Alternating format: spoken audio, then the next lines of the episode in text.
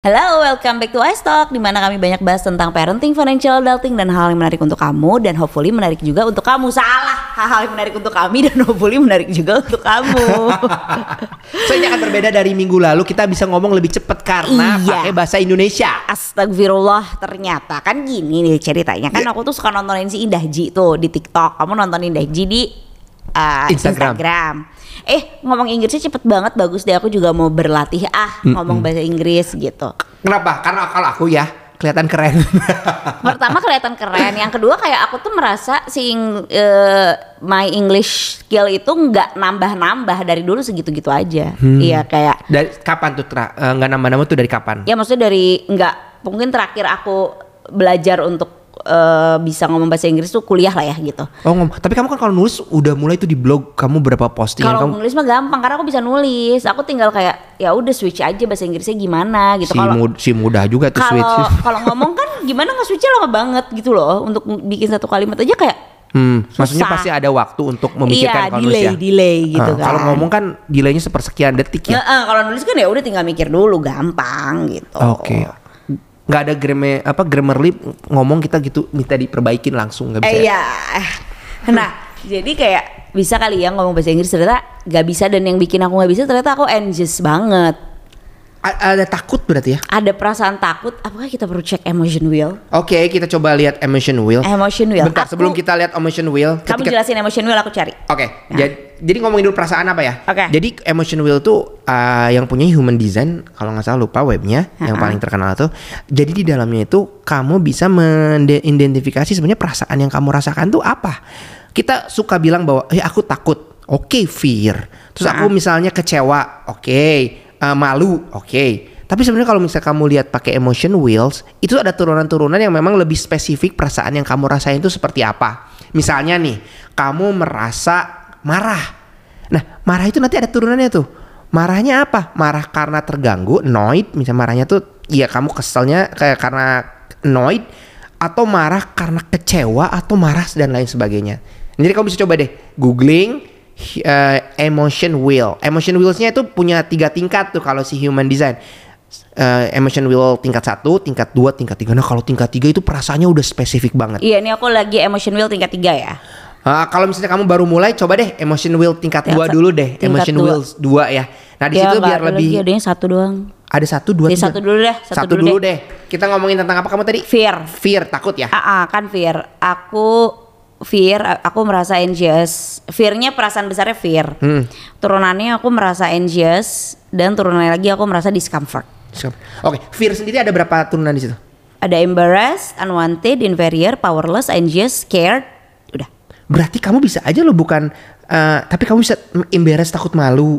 Iya iya, belum kan Power. aku baru level satu. Kan Oh, tadi aku yang oke, oke. pertama anxious, Anxious, turunannya itu discomfort. Aku merasa kayak "Ah, I'm so uncomfortable gitu dengan kita bikin Hmm. podcast berbahasa Inggris gitu ya, putting myself out there berbahasa Inggris full dengan balelol. Karena kalau kita ngomong campur-campur mah gampang, begitu kita dijeda kita ngomong bahasa Indonesia gitu. Hmm. Tapi setelah itu ada lagi inferior. Inferior itu turunannya trying to fit in.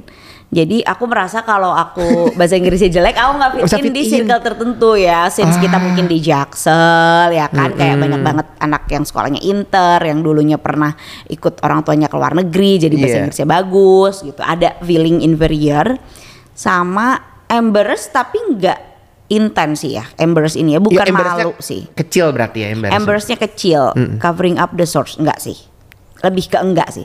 Yang yang intensnya itu di inferior, anxious. Bisa juga powerless? Kak? Karena kamu ya nggak bisa bahasa Inggris teguh lagi ya emang segitu kemampuannya. Bisa bisa tapi enggak juga ngerasa Enggak juga powerless ngerasa itu. sih. Ah-ah. Bukannya jadi ngerasa kayak, ya ampun aku jadi nggak bisa. Enggak. Lebih ke anxious dan inferior. Satu lagi ada scared. Scared itu turunannya getting away. Enggak juga sih. Hmm. Bukan scared. Jadi bukan scared, tadi lebih anxious, anxious. Kemudian inferior. Nah, kalau kita turunin lagi itu kan berarti turunannya dari Oh ini masuk ke emotion wheels berapa? ini Tiga. tiga deh, heeh. Wow, oke. Oke, emotion Tingkatnya wheel udah banyak tiga. tuh. Angry, afraid, afraid ya. Afraid itu aku stressed. Bener sih, kalau stress itu soalnya turunannya overwhelm. Kewalahan Iya kewalahan. Oke dan satu lagi mungkin eh, inferior itu inadequate ya merasa tidak cukup sih. Adequate itu apa sih? Adequate itu cukup. Adequate Ada, itu cukup. ada kuat kalau bahasa Indonesia. ah. Adequate. Udah. Iya benar. Memang itu turunannya merasa tidak cukup dan merasa ah, apa tadi satunya lupa lagi. Tidak cukup. Bukan satu laginya anxious, stressed. Stres. Satunya stress karena overwhelmed. Hmm. Itu kan perasaan-perasaan yang kayak sering terjadi ya, bukan cuman ya kalau kamu gimana? Kalau aku bahasa Inggris mau bahasa Inggris enggak Karena kamu masalah. nggak ada beban alumni Jakarta Post ya. nggak ada alumni Jakarta Post terus di lingkungan aku ya misalnya SD SMP SMP SMA kuliah Hmm. yang yang nggak ada yang bisa bahasa Inggris dengan bagus juga. Segini tuh kamu udah alhamdulillah. udah gitu. alhamdulillah banget gitu. Aku bisa interview. Interview itu pakai bahasa Inggris loh waktu waktu awal pertama kali dapat Iya, kerja. iya, bener-bener, bukan sama bener-bener. orang Indonesia gitu orang orang Tiongkok kan. Yang mana mereka bahasa Inggrisnya jelek. Mereka pe- pede. Aku ng- nggak bisa bahasa Inggris pede. Ya jadi kita ngobrol dengan apa? Pede. Dengan modal pede saja. dengan pede pede aja bahasa Inggris aku jelek banget ya pasti lah jelek banget tapi ya pede aja gitu Ya, confident bahasa Inggris aku nggak sejelek kamu sih aku merasanya. ya pasti kamu lebih baik sih Ap. Tapi kan percayaan dirinya beda gitu. Aku nggak sepercaya diri kamu untuk ngomong bahasa Inggris karena ada di lingkungan yang ngomong bahasa Inggrisnya kok bagus-bagus banget. Nah tapi poinnya bukan itu. Poinnya adalah terakhir pas kemarin di podcast itu kamu nanya nih mau diupload gak nih ini terakhir nih mau diupload nggak gitu kan? last chance nih bukan change ternyata chance, Chance. Wah, saya Inggrisnya kok bagus banget aku ya itu juga dikasih saya loh. Eh, ini ini terakhir gitu mau diupload nggak ya? Aku bilang mau aja. Kenapa meskipun anxious ya nggak apa-apa gitu. Meskipun aku mungkin ada perasaan inferior dan merasa mungkin gak fit in ya nggak apa-apa. Aku aku nggak merasa itu sebagai sesuatu yang aku harus mundur dan jadi nggak usah diupload gitu. Aku udah mungkin juga karena usia ya. Jadi semakin kita dewasa, bukan dewasa ya, semakin kita berumur sebenarnya. Semakin kita menjalani hari-hari sebagai orang dewasa ini, semakin sering ngomong sama anak, nggak apa-apa kalau takut tapi dicoba dulu aja gitu. ngomong mana ke Itu kayak ngomong sama diri sendiri kan? Iya, bener-bener. Kayak kita berkali-kali ngomong ke anak untuk coba dulu aja nggak apa-apa, coba dulu aja nggak apa. Kita juga kenapa nggak kayak gitu gitu? Hmm.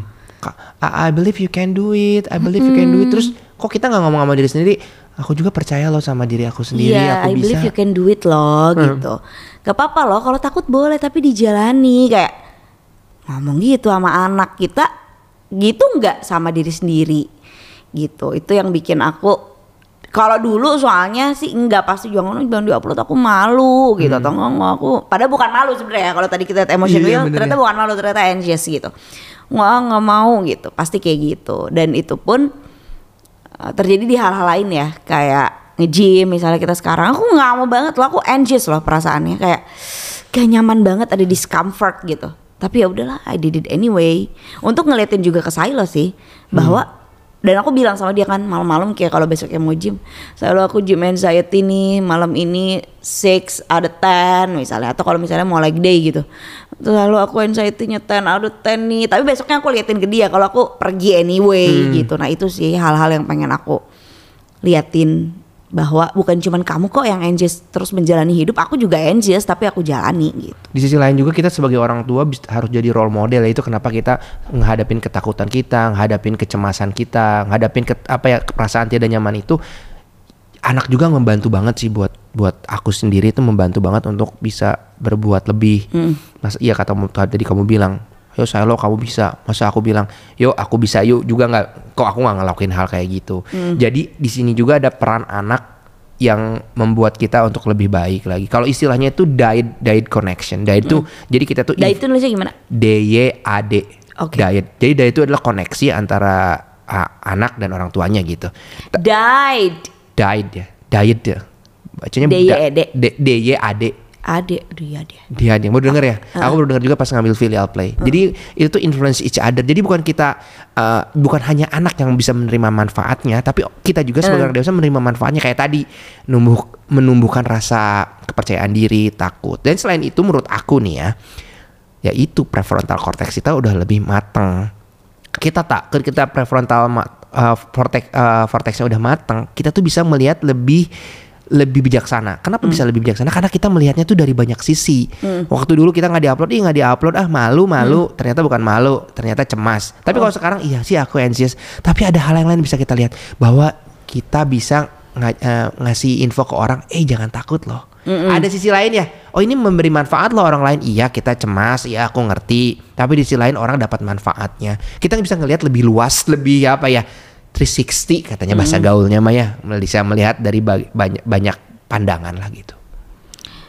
eh speaking of prefrontal cortex, memang kemarin tuh aku ngelihat screenshot gitu orang pacaran gitulah masih mahasiswa Eh kamu lihat di mana nih? di Twitter. Oke. Pertanyaannya itu cuma sekedar kamu udah makan, udah kamu udah makan kayak itu ya waktu kita masih di bawah umur 25 itu adalah form of affection kayak kamu sayang sama dia kamu ngingetin makan sekarang kalau aku pikir-pikir lagi itu karena otak mereka even belum se develop sesempurna itu makan aja harus diingetin Sampai yang dibahasnya tuh baru kebutuhan dasar baru ya? kebutuhan dasar Eh gila bener juga itu ya. aku kayak ngelihat chat ini tuh wah aku um, aku gini wah umurku 20 tahun dan aku ngeliat chat ini tuh sweet banget ngingetin makan loh. Ya kan dulu kan kita menganggapnya kayak gitu kan. Heeh. Saya udah makan belum? Makan siang ini hari ini makan apa gitu kayak, Iya. Sweet banget sih. kebutuhan dasar ya kan? Di umur 35 kalau sampai harus diingetin makan ke mana aja itu otaknya? Jam 12 emang makan gitu. Kamu nggak punya rutin yang baik untuk hidupmu gitu. Dan kenapa kamu nggak punya rutin yang baik? Karena kamu even nggak bisa manage waktu kamu untuk kebutuhan dasar pun gitu. Kayak ya elah susah banget lagi jadi orang pantesan ya. Dulu kita tuh kan kesel ya kalau dibilangin orang ah anak kecil gitu. Nggak anak kecil dong aku udah lulus kuliah. Gitu. lulus kuliah juga dua-dua coy umur anda aku gitu. nggak aku nggak nggak apa namanya nggak self selfish. Aku nggak egois. Aku ingetin makan pacar aku juga dong. Iya Kayak gitu kan. Ya Allah seolah itu hal paling sweet sedunia gitu ya. Ya di rentang, di rentang usianya memang tidak apa-apa. Tapi menurut aku kalau di umur 35 masih harus ngingetin makan, you have to do something with your life. Kenapa untuk kebutuhan dasar aja kamu masih perlu diingatkan oleh orang lain gitu. Kalau misalnya- apakah ada yang bikin kamu overwhelmed, Benar. apakah ada yang bikin kamu stres gitu. kalau misalnya kita lihat chat aja kita nggak ngingetin makan ya Nggak ada chat kita, kita sekarang tuh jam 12 kita makan titik, ya kan? Terus kalau misalnya di chat itu adalah eh sayang kamu lagi di mana? Itu tuh beda lagi gitu. Ah. Yang ditanyain itu adalah bukan kebutuhan tentang makannya tapi kebutuhan tentang hatinya. Eh kamu gimana capek nggak hari ini? Eh, tapi kan gitu. kalau lagi di mana nanya juga sih mereka lagi di mana ya. Cuman kan eh intensitasnya lebih banyak. Iya, enggak Tanya. juga gitu kita mm, enggak di situlah gitu.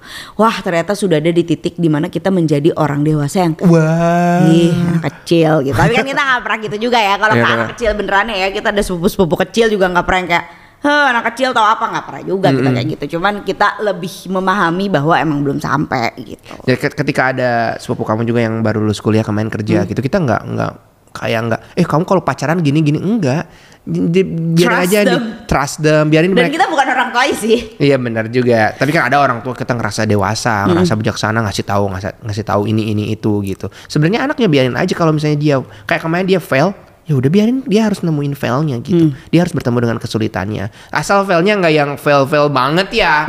Kalau failnya ternyata Nggak lulus kuliah. Nggak, iya. Atau misalnya fail, kayaknya kak, ah, kayaknya aku fail di bulan ini ngelola uang kayaknya nggak ya nggak apa-apa gitu maksudnya yang harmless masih harmless lah ya kalau dia nggak sesuai nggak apa-apa dia bertemu dengan kesulitannya nggak apa-apa Ya tadi lagi ngomongin apa? Jadi prefrontal cortex. Dari ketakutan sih awalnya tentang ketakutan kita eh, tentang kamu untuk ngupload bahasa Inggris Heeh. Terus tadi apa ya? Kenapa jadi prefrontal cortex? Oh karena kita lebih bijaksana. Oh, Kenapa eh, kita mau lebih berani untuk eh, nggak apa-apa lah salah juga gitu. nggak apa-apa lah eh, takut juga kita jalanin. Kayak Silo pertama kali berenang nggak nggak mau megang air misalnya. Ya bisa berani gitu. Yuk yuk yuk gitu kan. Oh iya, one thing yang aku belum pernah share di mana-mana sih dan kayaknya ini layak ya menjadi reels atau menjadi feed adalah nggak tahu sih mau bikin apa enggak karena temanya relationship adalah aku nggak merasa kalau nggak ada silo our relationship akan kayak gini. Karena waktu kita cuman berdua tuh toxic banget kan bos ya kan kayak gaslighting lah pokoknya aku tuh apa? segala ghosting aku ghosting. silent treatment, Silent treatment, ya kan tapi bener. manipulatif juga ya kamu pokoknya kayak bisa banget kayak kamu yang salah terus jadi aku yang minta maaf tuh bisa banget tuh kan ya kayak gitu-gitu Itu aku jelek kalau kamu jeleknya apa? Eh clingy Aduh. minta diantar-antar terus. Diantar terus. Padahal bisa sendiri. Kalau sekarang saya nggak konten nggak aku Nggak bisa usah sendiri. sendiri aja, repot banget dah.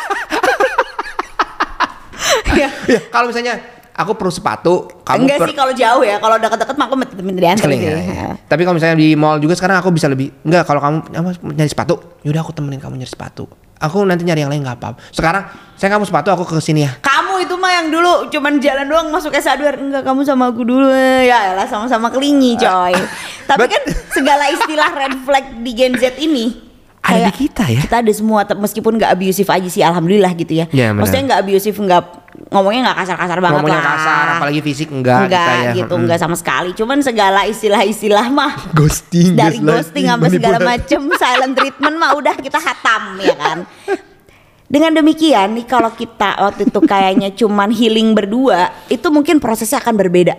Healing berdua tuh maksudnya tanpa ada anak. tanpa ya? ada anak gitu. Misalnya kita nggak punya anak terus kita cuman kayak ya kita ngapain kita ngapain? Kita healing berdua. Mungkin bisa mungkin. Tapi kita tuh prosesnya tuh di speed up. Hmm, karena ada silo gitu. Iya. ini ada anak? Nggak mungkin dong harus nggak bisa kita ghosting dong ya kan kalau dia marah gitu.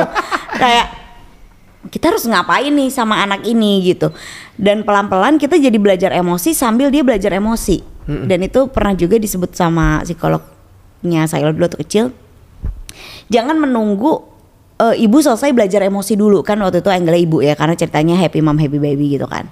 Jangan menunggu ibu selesai belajar mengenali emosi dulu kelamaan belajarlah bersamaan dengan anak gitu. Nah, itu aku dapat banget karena di titik dia tantrum kita juga belajar handle tantrum kita loh sebenarnya. Iya.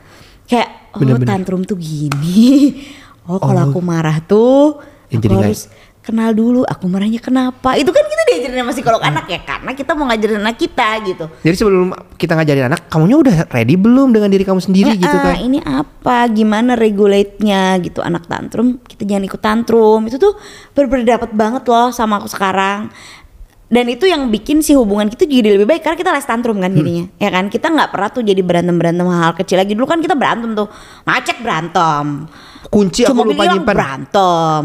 Kunci aku lupa nyimpen berantem. Iya, kalau sekarang lebih kamu juga lebih kayak ah kamu kunci lupa terus. Oke, aku send box gitu. Kayak lebih punya jalan keluar gitu. Kamu ngasih jalan keluar gitu bukan hanya marahnya doang. Kalau dulu kan berantemnya berantem beneran. Oh. Kayak coach Mami mana? Nggak tahu kan kamu. Eh aku juga nggak tahu di mana. Ya, ya. Kalau sekarang coba di track tadi masuk lewat mana gitu kan lebih lebih solutif gitu. Kamu juga sekarang di depan deket pintu ngasih box nih kalau kunci di sini ya. Setiap masuk simpan di sini biar nggak lupa. Lebih solutif ya. Bukan berantem berantem gitu kan. Nah itu kan tapi tersadari juga karena kita ngomong gitu juga ke Silo gitu. Eh, misalnya dia ada problem apa ya? Ya oke tantrum itu one thing. Eh, berani gitu tentang berani-berani ini. Waktu itu umur lima tahun kayaknya. Dia tuh kan takut banget badut ya. Silo tuh nggak suka banget karakter-karakter. Jadi dia bukan tipe anak kecil yang mau salaman sama Upin Ipin badut gitu nggak mau kan. Nah tapi itu tuh Toy Story di kokas tuh meet and greet. Dia pengen banget kan ketemu Toy Story karena nonton gitu si Forky kan waktu itu. Oh ya sport, oh sporty ya. Pas ngelihat badutnya ternyata gede banget kan kayak dua kali lipat badan kita gitu segede-gedenya. Badan dewasa. Badan orang dewasa kan gede, banget, yang banget ya? tinggi banget gitu loh. Aku Itu kan yang bagus banget Ah. gitu. Yang si karakter itu yang beneran kayak datang dari Disneyland gitu. Ah, Disney banget lah ya. Ah, ah, Disney banget. Tiba-tiba dia takut dan kita udah ngantri foto dan itu kan antriannya panjang ya karena orang-orang emang beneran mau foto sama si uh, Buzz gitu-gitu. Terus ah, takut itu itu takut dan itu aku bener-bener berulang-ulang sama dia bilang It's okay Salo, kamu boleh takut tapi kita tetap naik ke panggungnya dan kita tetap foto. Karena naik di panggungnya terus dia ada kayak backdropnya gitu kan. Terus di foto ini sama masnya di bawah gitu. It's okay, it's okay. Terus dia kayak, tapi aku takut banget, tapi aku takut banget gitu.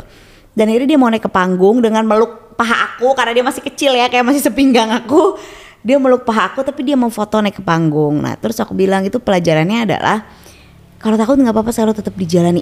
Karena aku bayangin nih mungkin ngantri bisa 30 menit gitu ya. Dan aku berulang-ulang ngomong sama dia, it's okay Silo, it's okay Silo, nggak apa-apa takut tapi kita tetap akan naik. Aku juga kayak ngomong ke diri aku sendiri gitu. Iya kalau takut tuh nggak apa-apa ya, tapi kita tetap naik, tapi kita tetap menjalaninya gitu. Nah itu sih hal kayak gitu ya. Jangan sampai tuh ngomong doang sama anak kamu enggak. Iya itu juga gitu kayak aku selalu bilang ke saya loh kan nobody's giving up In this house. dulu gitu ya waktu umur lima tahun strict gitu. Ternyata kan nggak bisa ya. Ternyata ada hal-hal yang emang kita giving up eventually karena berbagai hal. Ya karena jadwalnya nggak cocok gitu karena ternyata kita udah merasa bisa gitu pasti adalah hal yang kita akhirnya berhenti lakukan akhirnya makanya aku ganti sih nobody's giving up itu menjadi you are good enough and you can always try again gitu sekarang kita udah good enough kok tapi kita boleh loh coba lagi gitu itu afirmasi-afirmasi yang diajarin ke anak dan kita juga jadi belajar dan hubungan kita berdua juga jadi lebih baik gitu. Jadi anak ini menjadi satu media belajar kita. Katalis ya mempercepat kan. Eh, eh, mempercepat mempercepat gimana kita belajar. Tapi ada tuh yang punya anak tapi nggak jadi katalis. itu dia aku juga suka jadi bingung kan. Dia tuh ngeluhin gini anak aku tantrum makanya itu dia yang bikin kita menyadari karena kita juga bolak balik psikolog ya ketika ada masalah sama anak kita yang kita review tuh diri kita dulu loh Hmm, hmm, hmm. sebagai orang tua apa nih yang berubah ada rutinitas apa nih yang berubah kitanya kenapa nih kemarin makanya kita belum pernah bawa saya lo ke psikolog karena hampir semua masalah dia bisa kita selesaikan berdua Hmm. kita datang ke Karena psikolog datangnya dari kita gitu ya. Nah, kita datang ke psikolog, kita cerita, habis itu kayak, oh coba ini bu, coba ini bu, coba ini bu, pas kita lakuin ternyata works. Berarti kan salah orang tuanya gitu. Jadi karena selama ini mungkin salah pengasuhan, maksudnya ada rutinitas yang berubah, Nah, bukan eh, karena pola memang yang pola yang berubah. bu- bukan anaknya memang ada ke- ada di dalam Masalah. suatu norma apa ada dalam suatu kondisi tertentu, tapi memang ada rutinitas yang berubah. Anaknya biasanya biasa aja, tapi tiba-tiba berubah ada regresi gitu. Iya, nah jadi eh, banyak banget kan orang yang termasuk play terapis aku tuh bilang banyak banget orang tuh orang tua nyemplungin anaknya doang play terapis terus kayak anak gue bermasalah tolong diberesin anaknya enggak kamu juga harus diberesin pasti kalau anaknya bermasalah. Nggak ada anak bermasalah yang orang tuanya nggak bermasalah gitu. Hmm. Sebagai contoh nih ya, di filial ya, dia ngerasa anaknya memang memang nggak sesuai lah gitu dengan batasan-batasan. Tapi di orang tuanya hanya datang sekali ke filial. Ya itu kelihatan berarti memang ada orang tua yang memang orang tuanya sendiri juga nggak melakukan apa ya, nggak punya bisa ajeg gitu dengan kebutuhan dia untuk menutupi eh, untuk memenuhi kebutuhannya dia. Enggak kan nggak datang lagi juga. Terus dia berharap anaknya bisa celing gitu berubah kan nggak juga.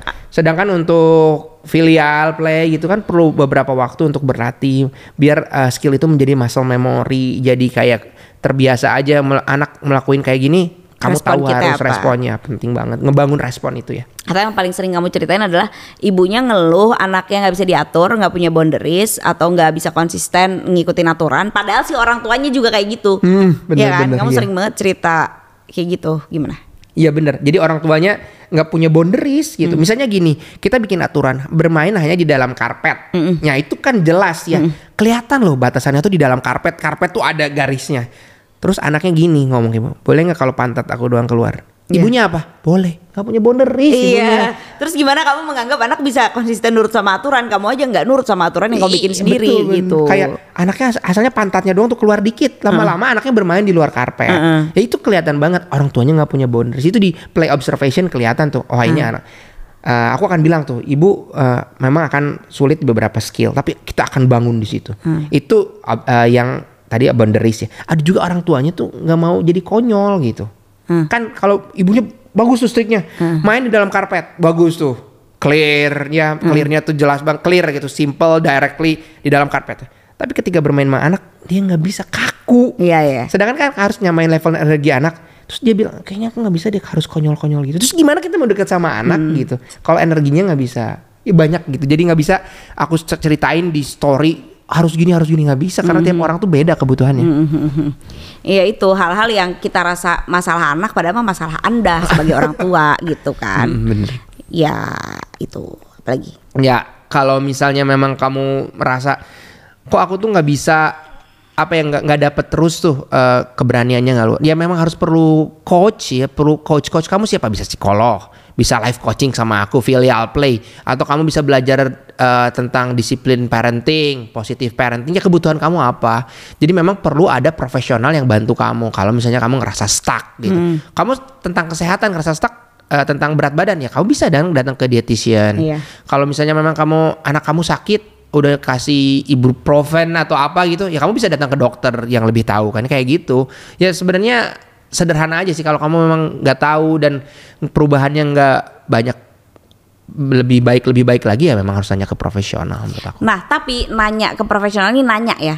Banyak juga orang tua yang kayak ah nggak apa-apa kayaknya aku nggak ada masalah. Menurut aku tuh Oh, bukan nggak ada masalah tapi oke. kamu nggak kritis enough aja sih. Kayak Malah, eh, kayak ya udahlah nggak apa-apa mungkin emang kayak gitu mungkin emang lagi fasenya mungkin namanya juga anak-anak gitu. Karena kalau kita berdua kayak hah? Nggak bisa nih namanya anak-anak apa tuh anak kita lagi fase apa gitu iya ya nggak bener, bisa bener. gitu kan kita kayak naik kelas 3 nggak mau ngerjain PR kenapa? Gitu. Hmm. bukan jadi malas kamu mah nggak gitu kan gitu. Jadi aku suka merasa orang tua orang tua yang merasa anaknya tidak ada masalah kayak "Ih, sure gitu loh. Apakah kamu beneran gak ada masalah? Anaknya atau nggak ada kamu masalah. kurang sensitif pada masalah? Gitu. Kurang sensitif. Berarti adanya tadi kurang kritis kurang sensitif gitu. Dan memang percaya dirinya percaya diri yang kurang baik gitu. Kepercayaan diri bahwa dirinya tuh bisa semuanya. Enggak no Iya. gitu kan. Kamu kamu punya anak baru satu misalnya. Terus kamu no nothing selaku. Kita aku juga malah takut loh kalau anak aku nggak ada masalah. Kayak kita nggak pernah notice ada masalah di anak kita. Takutnya tiba-tiba pas remaja kok anak kita gini? Enggak anak kita gini. Iya kan? Itu dari dulu anaknya gitu. Ini kemarin juga dibilangin sama mbak Ella ya mbak Najila Shihab eh, di acara Racing Teenagers banyak banget orang tua yang bilang alhamdulillah mbak Ella anak saya nggak pernah bohong. Bukan anak kamu nggak pernah bohong. Kamu nggak tahu? Kamu nggak tahu kalau anak kamu bohong because teenagers lie kata Mbak Ella. Nggak ada anak yang nggak pernah bohong sama orang tuanya. Nabi Muhammad atau siapa Mbak, bohong? iya kan kayak anda tuh sesuci apa gitu yang nggak pernah bohong. Semua anak berbohong pada orang tuanya termasuk saya berbohong sama ibu saya kata Mbak Ella kayak gitu kan. Jadi kalau kamu sampai bilang anak saya nggak berbohong, kamu bener-bener nggak tahu detail hidup anak kamu sampai kamu nggak bisa notice dia bohong apa enggak. Makanya tadi kamu bilang kalau misalnya anaknya nggak apa-apa Iya, kamunya kamunya nggak notice gitu, kamu nggak sensitif apa-apa gitu. Aku suka banget sih karena Mbak Ella itu histerikal tentang racing teenagers ya. Semua dipertanyakan, semua kayak eh, nggak bisa nih kayak gitu, nggak bisa nih kayak gini, nggak bisa nih Ya, kayak gitu. Nah emang dia- kayak gitu karena teenagers tuh krusial. karena dia selain dia kritis dia juga kan kuliahnya memang karena dia seorang psikolog Uh-uh. ya jadi dia bisa tahu juga sebenarnya Keilmuannya perkembangan- gimana. keilmuannya ada nah kamu terus gimana nggak tahu nggak punya keilmuan terus ngerasa bisa wow Superman atau Batman kamu Iya, that's why. Hmm. Jadi itu aja sih. ah enggak terakhir nih Apa? yang kamu kemarin ceritain sama aku ya bahwa ketika anak kamu tantrum kamu sebagai ibu nggak boleh tantrum Ya. ketika anak kamu Remaja. kamu jangan jadi remaja juga kamu Ya. tetap di atas kamu sebagai orang tua Ya, itu beneran. Itu kuncian bahwa kalau anak kita menjadi anak-anak, kita jangan jadi anak-anak juga gitu. Kalau anak kamu marah-marah, kenapa kamu jadi marah-marah juga, ya kan? Kamu yang harusnya waras. Kamu yang harusnya punya eh, kemampuan lebih di otak kamu untuk menghadapi anak kamu yang anak-anak sebagai orang dewasa. Waduh gitu aja deh untuk ketekan ketakutan kita. Ya, semoga bermanfaat untukmu. Amin. You can always try again. Oke, you, you you you good enough. You are good enough. You are- Dan tipsnya jangan lupa kasih eh, hal-hal positif, kata-kata positif itu buat anak kamu. Misalnya anak kamu kurang percaya diri, bilang I'm confident, I can do it. I oke. Now uh, I'm confident, I can do it later Yeah. if I failed gitu. I'm capable. I'm capable. Apalagi bu, jadi bahasa Inggris ini. Kan itu banyak afirmasinya saya loh itu mah bahasa Inggris. Ya Udah gitu aja aku JG.